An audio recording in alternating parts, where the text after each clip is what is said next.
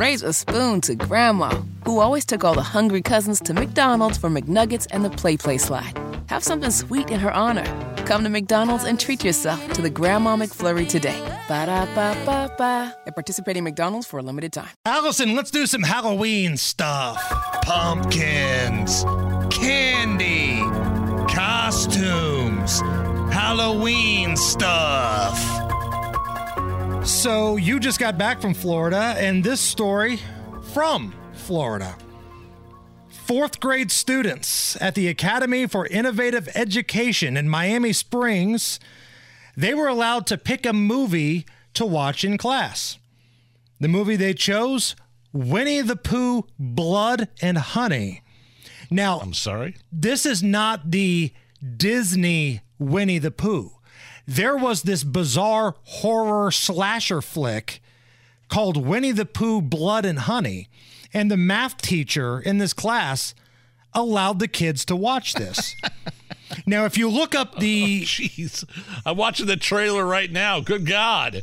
Oh, if you look up the description on Wikipedia, quote, two bloodthirsty murderers, one of whom wears a Winnie the Pooh mask while terrorizing a group of young university women. And this is what they watched for about 20 to 30 minutes in class. Uh, one of the concerned parents told a Miami TV station, quote, the teacher didn't stop the movie, even though there were kids saying, hey, stop the movie. We don't want to see this. what in the world? I'm watching this trailer right now. It's awful. The school put out a statement, quote, "The Academy for Innovative Education has become aware that a segment of a horror movie was shown to fourth graders that was not suitable for the age group."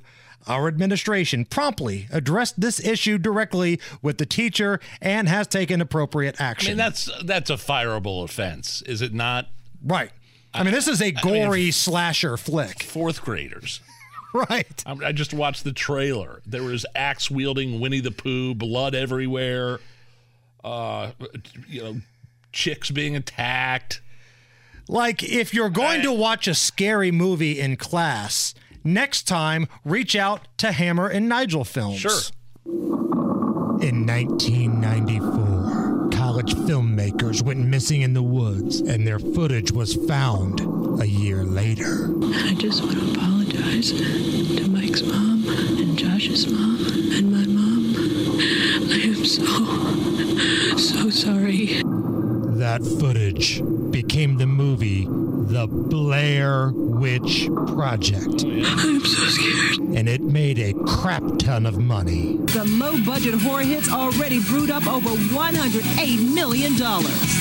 And now the story continues. Woo! Let's go! Hammer and Nigel Films present The Flair Witch Project, starring the Nature Boy, Ric Flair. You're talking to the Rolex wearing, diamond ring wearing, kid stealing, woo, wheeling dealing, limousine riding, jet flying, son of a gun. Doing anything he can to survive, Ric Flair tries to seduce the witches. Ladies and gentlemen, take a look at it, learn to love it. I'm not going anywhere. Watch as Ric struggles in the woods against villains like Chris Christie. And you are fat boy. You don't like that, do you? Well, let me tell you something, fat boy. You don't like it? Do something about it.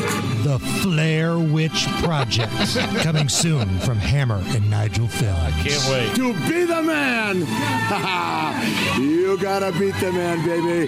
And right now, woo, I am the man. On a count of three, in your car, at work, in the studio, everybody give me your best Ric Flair woo on a count of three. Allison, you get in the mix here. One, two, three. Woo! It's the Hammer and Nigel show.